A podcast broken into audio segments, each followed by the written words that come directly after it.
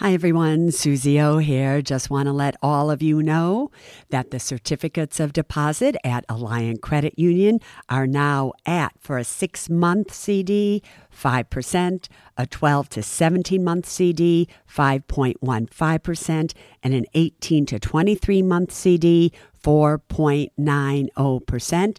And for those amounts of seventy-five thousand dollars or more, just add on zero point five percent to those rates. Go to myalliant, A L L I A N T dot com and check it out. I tell myself I won't back down. We said enough's enough. We can't give up. And no matter what the world throws at us, we will rise above and live a life we love. If we just believe, it will set us free. We will rise above and live a life we love. April twenty-ninth, two thousand twenty-one. Can you believe we're almost in May? No, I can't believe the whole beginning of twenty twenty-one has gone so fast. Because, you know, once we're in May, we're in June. And once we're in June, what does that mean? Suze's birthday. All right. That she doesn't like to celebrate, but it's a big one. It's a big, big one. Big one coming up. All right. Tell everyone how, how much fun you had on that webinar and what happened. Oh, I just She's love getting the- inundated with responses from everyone excited about the three-step reset. Yes, they are. It's all kind of like a dance, like a tick-tock. Tick-tock. Anyway, all right, let's do this, K T. All right, you ready? Yeah. First question is from Anthony. Hi, K T and Suze. Love your podcast. After watching you on T V for several years, I'm glad I found you again a couple of months ago. And I especially love hearing K T's voice. I had to start with that. So Anthony has a quick question regarding Roths. If I, I K T's favorite topic. If I have a Roth four oh one k and when I retire, hopefully in the next one to three years, and I roll it over to a Roth I R A, do I have to wait five years before I can withdraw any of the money without a penalty? Or since this is a rollover, does the five-year rule start with the original account? No. If you have a four oh one k and you do a conversion, it does not start from the date that you opened up the Roth four oh one k. It starts from the date that you converted. But you know, this is so complicated, truthfully, K T. Let's do for Suze School? Suze School on the five-year rule. Ooh. For Roth I R As. I think it's really important that you understand how it works and the laws and everything. So this Sunday, make sure you tune in for a five-year Roth Suze School. I probably will take off that day. She, she thinks she is Roth, so funny. Roths are not my favorite, but it's very complicated. All right, Suze will make it easy for everyone. So next question is from Nancy. Nancy just turned fifty-nine, and she's about to sell her secondary home and property. And this actually was left to her as a beneficiary. It was transferred to her from her late husband, who died in two thousand ten.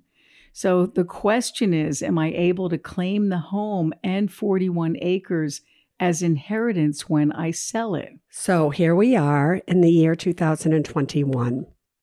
She actually inherited it eleven years ago.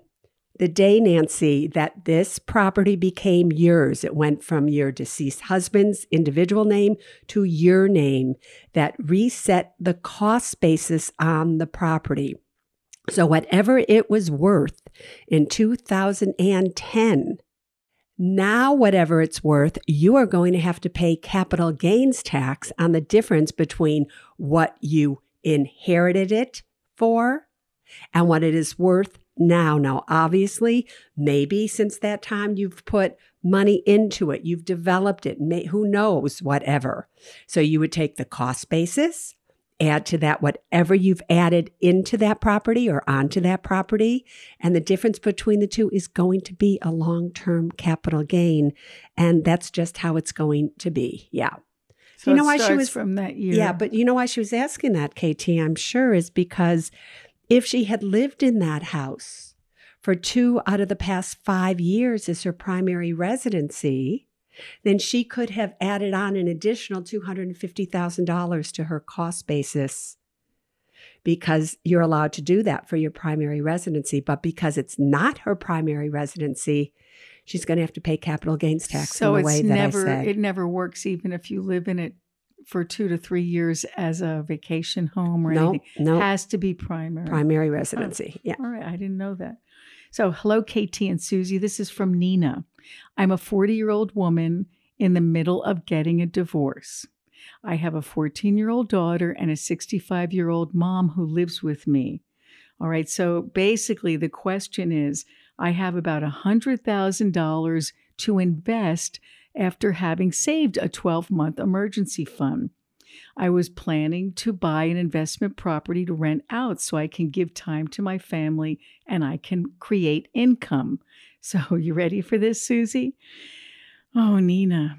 Nina wants to earn at least five thousand dollars every month, which will give her the funds to support herself and her family. And she wants to do that with her one hundred thousand dollars. So, Suze, the question is, is there anything that Nina could possibly do with one hundred thousand dollars as an investment in order to generate five thousand dollars a month?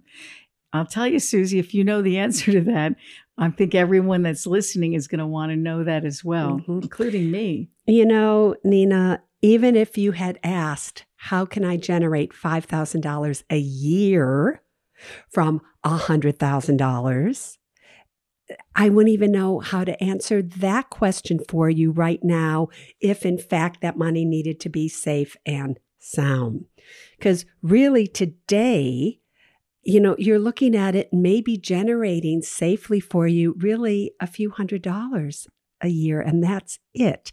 So here's what I would say to you. You have two choices, that either you take this one hundred thousand dollars and you put it in the Alliant Credit Union very seriously, and you give yourself essentially two years to figure out how to make your life work for both your mom as well as your daughter, and you use that money to actually live on. And if you need four or five thousand dollars a month to live on, all right, it may last you close to a year and a half or two. But within that year and a half or two, it is your job to figure out, how are you going to go out and find a career, find a job that's going to pay you after taxes five thousand dollars a month? Because the only way that you're going to be able to do this honestly, and I wish I had a magic wand. I wish I could turn fifty thousand dollars a year, you know, income from one hundred thousand dollars, but that's a fifty percent return on your money year in and year out. That is absolutely impossible. It's even kind of impossible at five percent a year. So we have to get realistic. And just because you have one hundred thousand dollars, you can't ask it to do something that it's not capable of doing. But you, you girlfriend, are capable of doing it. So rather than asking your money to generate income for you, I am asking you to generate income from your self-effort, from what you do, from you making sure that you're okay, and that money will just carry you through until you figure out how to do that on your own. Okay, next question, Suze, is from Beth. Wait, you don't want to make a comment on my sigh? No. Well, let well, me tell you why well, I sighed. Well, first of all, I was like, I was, when I read that and I chose that, I said to myself, really, Nina? What makes you even think that you could generate but that here's kind th- of money? No, K T, but here's the thing, right? It's really important that all of us always understand, number one, not to be judgmental of anybody. Seriously. And that why you may know that and I know that. Obviously, Nina did not know that. Somehow she really believed that it was possible. And there's nothing wrong with that. But somebody then has to be honest with Nina and tell her what's real and what isn't real. And the reason that I sighed is because this goes back to our lack of education in our school systems everywhere about teaching everybody what they can expect safely from their money. And of course, Nina would think that if she doesn't have financial education and maybe somebody said something to her and, you know, maybe somebody told her they bought Bitcoin and they're making five thousand dollars a month from it. You never know. But, but you all have to be very, very careful here because you cannot ask your money to do something for you that is out of the norm. And many things have been out of the norm lately. You know, I just All want right. to say something else. Somebody, a good friend of mine, just wrote me and said, Suze, my daughter is so excited about Bitcoin. You know, you talked to her months ago about it, Suze, and she invested in it. But her boss has made millions and millions of dollars on Bitcoin. He's a big C E O from a major company. And she's so excited and she can't wait to invest every penny that she has. Listen, when you're out there and you have serious sums of money and you want to invest millions of dollars, and if you lost millions of dollars, who cares? I don't have a problem. But if you're just starting out, you have got to be careful. Just because other people are making a lot of money doing something that isn't how you create wealth. Wealth is created one dollar at a time, making sure that you have a twelve-month emergency fund, you are out of credit card debt, you, you know, you are paying down the mortgage on your home, you don't own anything on your student loans or your car loans or whatever. You do it in steps. You just don't go for, oh, let's invest everything I have in Bitcoin or GameStop because other people made so much money on it. That's kind of why I sighed, because I have a feeling somebody said that to Nina that it was possible. And anyway, all right, go on. Enough. All right. All right. Next question, Suze, is from Beth. And I think we, we need to set Beth a little bit straight here because it is true, she said, Suze advises women to keep their own accounts when they get married. And she wrote, separate from their spouse, meaning checking, savings accounts, credit cards, that they should keep them only in their own name. Yep. Now, I think you better explain why you say that and, and what the benefit is. However, now we're in a situation where Beth did not keep any of her accounts or credit card in her own name. And unfortunately, she isn't employed right now and wants to start, she wants to get a credit card in her name. So if she applies for the credit card and she feels she has a pretty good FICO score, it's like seven fifty plus.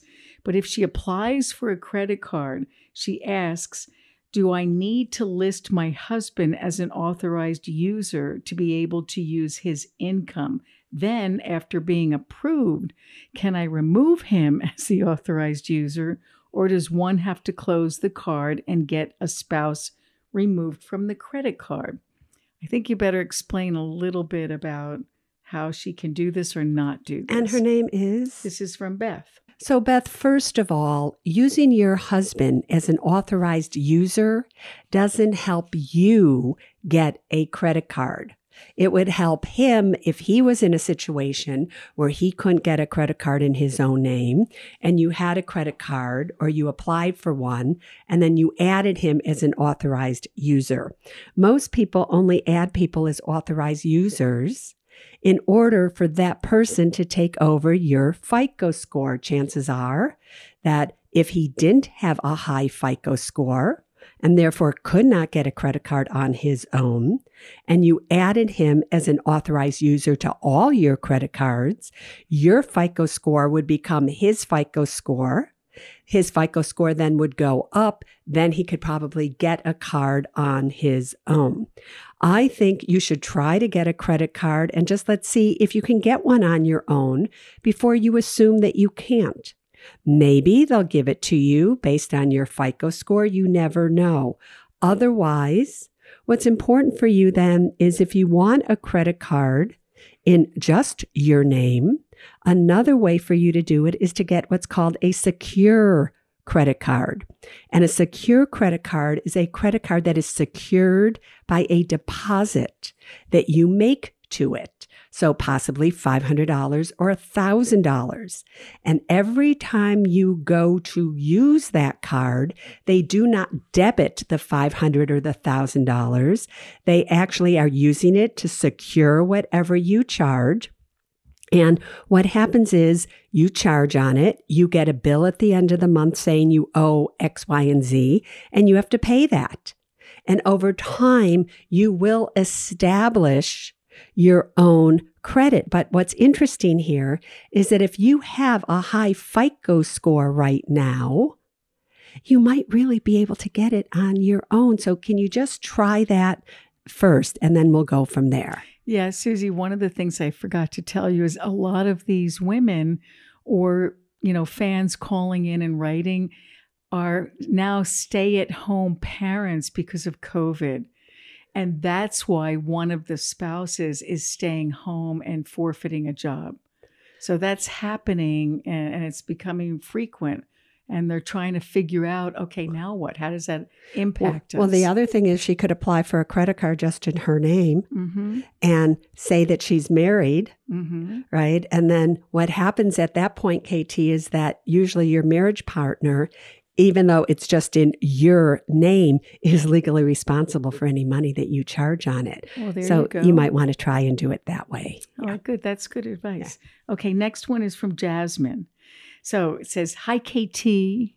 This is just for me. I love that Suze really reads and responds to all of the emails. So Jasmine's been a fan for years. She loved episode twenty-nine, which was Trust Your Gut. And she said her husband, who listens every time, she says, because Suze Orman told me so, she has to, you know, give you credit for the fact that they paid off their home, they maxed out their retirement contributions, they have a five twenty-nine plan set up for the son. She has her four must-have documents. And her question is? And she dipped her toes into Bitcoin, uh-huh. PayPal. Right. So the question is this. This is what surprises me. Our thirteen-year-old son is very much into art, would like to go to school as an art major to be an artist or animator. Now, my husband thinks we should support him doing what he loves and makes him happy, but I wonder if he'd still be happy if he can't pay his bills in the future. So, Suze, before you answer it, K T has something to say to Jasmine. Oh, K T, why are you crying? Jasmine, you have to support him if he wants to be an artist. But you have to tell everybody no, let, why you're crying. It just makes me so sad that people feel that they, their children or people that love art or music or performing arts won't be able to make it. It makes me so sad. So Jasmine, I'm a graduate from the Rhode Island School of Design. And when I went to art school, I remember looking at my dad and saying, and I was very young, Daddy, I'm going to make pots. I'm going to make pottery, make a living on pottery. And he looked at me and he said, okay. And I just want you to know that I went to RISD. I had an incredible art education. I went to Paris. I studied printmaking. I did things that I'd never thought I could ever do.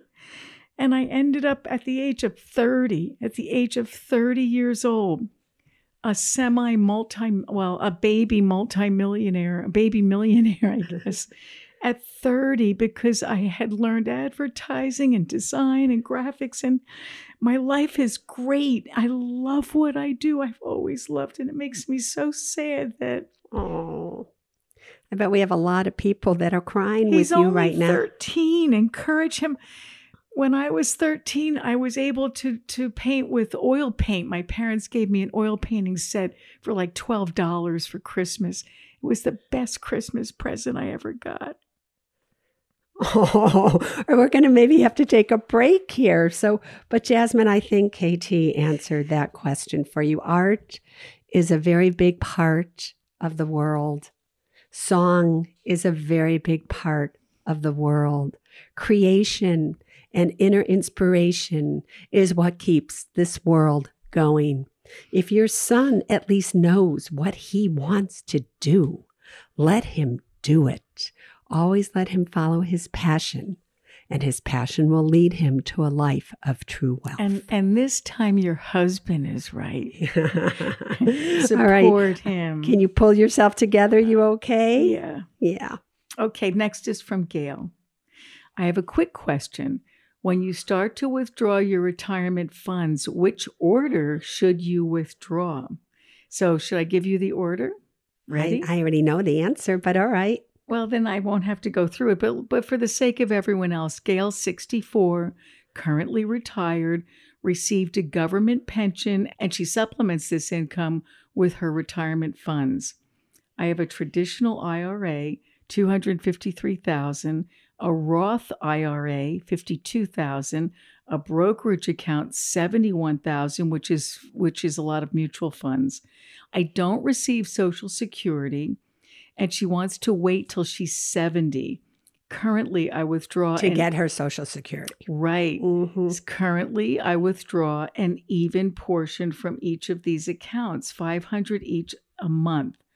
So the financial advisor said the default plan is to withdraw from the Roth I R A first, then brokerage account, and then traditional I R A. All right, so I disagree. Okay. I would do the Roth I R A last. And the reason I would do it last is that it's obvious.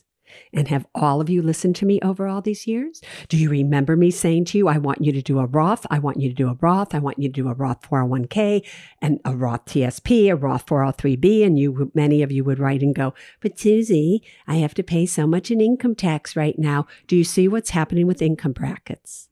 Do you remember me saying, invest in the known versus the unknown? The known is your income tax bracket right now. The unknown is what your income tax bracket is going to be later on in life. And I've said to you, given the deficits that we absolutely have right now, I don't care who's in office, across the board, we're going to have to raise tax brackets for us to pay our deficits. And we can do that in very interesting ways. All of a sudden, your mortgage deduction could go away. Capital gains tax, as you see right now, is going to go for those making a million dollars a year or more from twenty-three point eight percent to maybe forty-four percent. So there's all different kinds of ways that tax brackets can go up without saying we're raising tax brackets. What you do have to remember is when you are on Social Security, you may not want your Social Security, your Medicare, and everything to be taxable. So as time goes on, if you can take money out tax-free from a Roth I R A later on when maybe tax brackets will have gone up, then you're not going to have to pay as much in taxes on Medicare as well as Social Security. So right now, the known is what tax brackets are currently. I would invest in the known, take the money from the taxable places now, and let the Roth grow and grow tax-free. It's such a cute little look you're giving. Because are those new, is that like, is that a new rule? No. Oh. No.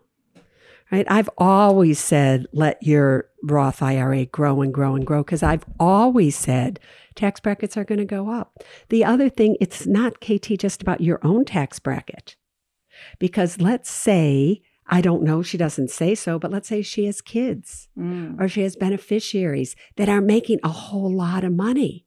And now later on in life, she has all this money still in a Roth I R A, and now she dies, it gets to go to her beneficiaries income tax free, versus she has money in a traditional, because she's used up all of her Roth I R A money. And now she leaves her beneficiaries four hundred thousand dollars, and they have to wipe that clean within ten years. And they're doctors, who knows what they are, and they're in a really high income tax bracket, and there goes all the money. Hmm. You have to really be a multi-dimensional thinker. Truthfully. Yeah, we talked about that the other day. Which is why it's really important when, even if you hear advice on this show and whatever it may be, this podcast, everybody has their own individual situation, which is why I'm just going to have to create a program, right? Where you get to fill out everything and then we give you your answers. That's what we need to do next. That's our next project. All right, we can do that. Oh, we can. That means I can. All right. Anyway, go on. Okay. Next is from Shirley. Hey, Susie, I'm sixty-nine years old and I've been retired for five years.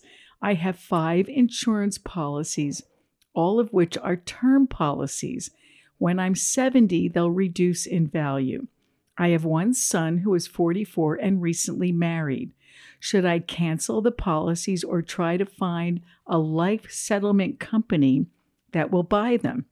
You know what a life settlement company is? No, not yet. But wait, listen to the rest of this. All right. This is what scares me. She's sixty-nine. She's the same age as, as you. What should I do with the money I will save from paying for this insurance quarterly? And then she said, it's hard to find a trustworthy financial advisor or attorney. I'm married, but in a marriage that may fold any minute. Oh, well, boy. Let's start ooh. There. Ooh, ooh, ooh.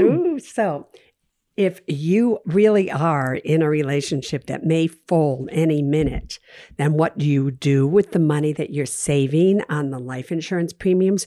You save every penny of it to make sure that if your relationship folds, that you're holding money to be able to do that which you need to do, possibly rent your own apartment, get your house, whatever it may be. So you keep all the cash you possibly could keep.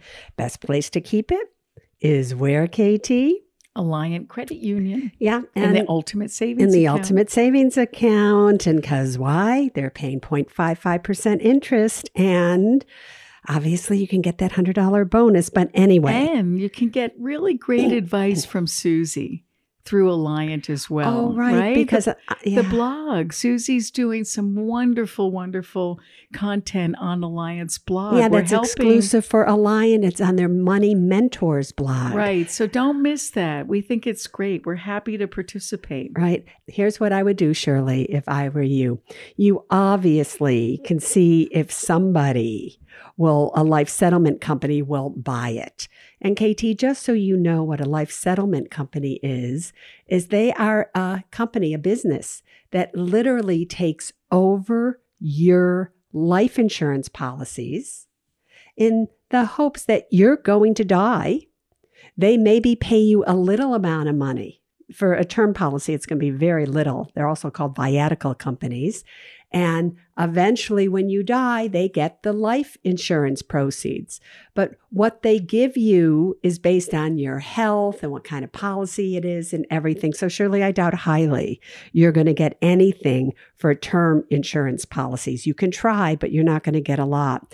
I would just let them absolutely lapse at this point in time and just take that money and save as much as you possibly can for yourself. You know, it's funny, K T, you said, I think I heard you say that she was talking about how she has these insurance policies and out of the blue, she says, I have one son who is forty-four and recently married. So what does that have to do with her question? I just always find it fascinating that when somebody throws in a fact like that. She might have had these term policies and made him the beneficiary. Yeah, maybe. Not the husband. Maybe. So I think that's what, because you always tell people what do they need term for. Yeah, so. It's really to take care of yeah. someone else. And in terms of, I just also have to say this, I think she said in her email that it was hard to find a trustworthy financial advisor and attorney. You want to find the best financial advisor in the world. Look in the mirror because nobody's going to care about your money more than you. No, but there are some good ones out there. No, there's when some find fabulous them, ones. When you do find them, as Susie says, they're worth their, their weight, weight in, in gold. gold. But no matter what financial advisor you find, you have to know, you have to know that everything he or she is telling you to do makes sense because you have educated yourself. Mm-hmm. Okay, next is from Dan. Dan and Diane. All right, hi, Susie. My wife and I are huge fans. You're the best. We just purchased your must-have documents on H S N, and I'm working on this right now. Dan and Diana also just joined the Alliant Ultimate Savings Account, which we're very proud of. Good for you both. Not only did they open the Ultimate Savings Account, but Dan and Diana are looking to buy some of the C Ds that Alliant's offering because the rates are, are more, they say, than yeah. most credit unions and banks. So good for them. Here's the question. My financial advisor is suggesting an index annuity from A I G. Mm-hmm. Mm-hmm. I know how you feel about this. Interest rate is per an S and P maximum of four point five percent, seven-year term, and you can pull out ten percent without penalty. Ready for this part, everyone? Not F D I C insured, but advisor stated it's the first guaranteed by the insurance carrier, then by the state insurance pool. Yes or no? Listen, everybody, it's no.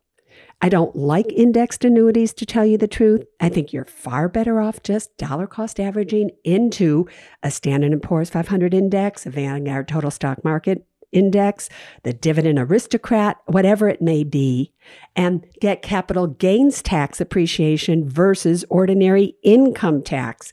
K T, maybe two weeks from now, we're going to have to do another Suze School on annuities and why I really, unless it's a certificate of deposit annuity, why I really do not like them.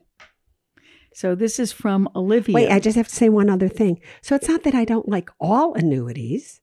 Like sometimes you need an income annuity, and I talk about that. Yeah, you've helped people we know get them. But in the Ultimate Retirement Guide for fifty plus, I like C D annuities. There's just usually annuities that invest your money in mutual funds or an index are annuities I do not like. All right. Okay.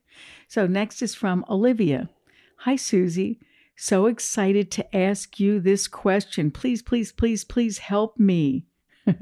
She doesn't trust anyone else but you, Susie. So here we go. I'm a single sixty-four-year-old who has retired.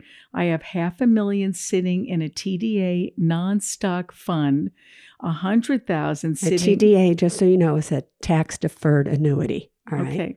In uh-huh. a T D A non-stock fund, I have a hundred thousand sitting in a Chase Bank, plus a second mortgage of a hundred and fourteen thousand.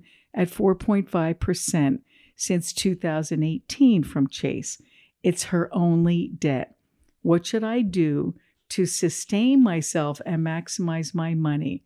I feel lost. What do you think I'm going to tell her to do, K T? This should Ooh, have been your Quizzie. This should have been my Quizzie. Should we save this as my Quizzie and come back to it? Yeah, I want you to think about it. All right. We can do a Quizzie now. We don't have to do it at the end. You want to make, oh, all right, boy. We're doing oh, it. Okay, wait, let me think about this. Her only debt. Okay, I think the first thing you're going to tell her is get rid of the debt at four point five percent. Ding, ding, ding, ding, ding, yeah, ding, baby, ding. You I got passed it right. that Quizzie. I did it. So all of you, if you were taking that Quizzie, the reason that I want Olivia to get rid of her debt is because she says, what should I do to sustain myself and maximize my money? I feel lost.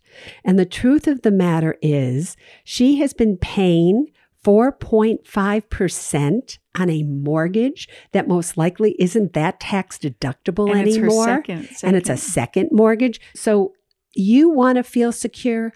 Nothing's going to make you feel more secure, girlfriend, than owning your own home outright. Nothing's going to make you feel secure that you don't have to write a check or automatic payment every single month to anybody, that you are free and clear. And that's what you need to do when you say you feel lost. Guess what? As soon as you pay off your mortgage, you're going to find you don't feel lost anymore.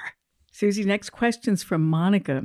Hello, K T and Susie. I started listening in the last six months or so. I recall Susie mentioned that in April, the stock market will take a hit, but I'm not sure if it will go further. It seems it has only gone down a little. There you go, Susie. All right, so here's the thing, you guys. Obviously, do I know exactly the date something's going to happen or when something's going to happen? I don't. But if you really look at the stock market for the past few weeks now, it's gone up, it's gone down. Some stocks have gone up, some stocks have gone down. But have you really made any money? Chances are you really haven't. because it comes, it goes, it comes, and it goes. So maybe I was a little early with the call. Maybe it wasn't April fifth, but do I think eventually here, maybe it will be May, maybe June, I don't know. But I think we have more of a chance of decline than we do increase. It's very, very difficult right now with all the new tax laws, with capital gains tax for many of the very wealthy people probably going to be passed for people to decide, are they going to sell out of the stock market before the capital gains tax goes up? What are they going to do? So I just think that maybe the market could go up a little bit more here. I don't know. But I just think if you don't have time on your side, if you need this money within a year or two, this is not money that belongs in the stock market. And since we're still relatively high, take advantage of it, especially if it's inside a retirement account. So there's no way for me to know, everybody, when it's going to decline, if it's going to decline. I just don't like these markets as much as I did a year ago at this time. Suze, before we close out, I have one perfect email, one perfect question, one perfect fan. Listen up, everybody. This is the kind of question I love. Ready? This is from Emily. Emily, you get a gold star from K T today. If a revocable trust inherits a Roth I R A, does the trust pay taxes on the inheritance?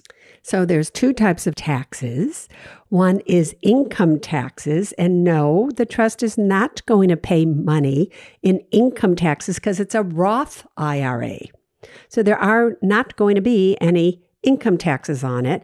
Obviously, there might be something with the five-year rule, which I'm going to talk about on Sunday. In terms of inheritance tax, as long as the entire estate is under eleven point seven million dollars currently, don't worry about it. You're not going to owe estate taxes on it at all. Okay, everybody, that brings us to the end of Ask Suze and K T Anything. Tune in on Sunday for Suze School because you have to know the five-year rule and how it works when it comes to Roth retirement accounts. I'll be there. Don't be late. You said you weren't going to show ha- up. It's Roth. I need to learn about this thing. All right, okay. Everybody. You take care. Bye-bye. Bye. We can't get-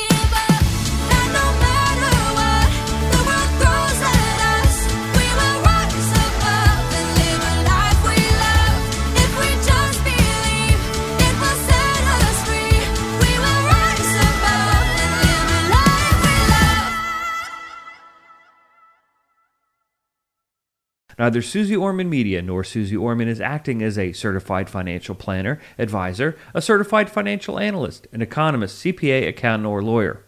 Neither Suze Orman Media nor Suze Orman make any recommendations as to any specific securities or investments. All content contained in this podcast is for informational and general purposes only and does not constitute financial accounting or legal advice. You should consult your own tax, legal, and financial advisors regarding your particular situation.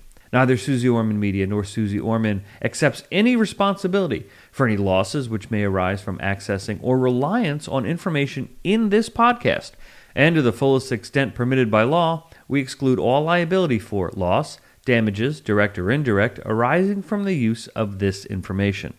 The must-have documents discussed in this podcast are legal documents created by a lawyer and distributed by Hay House.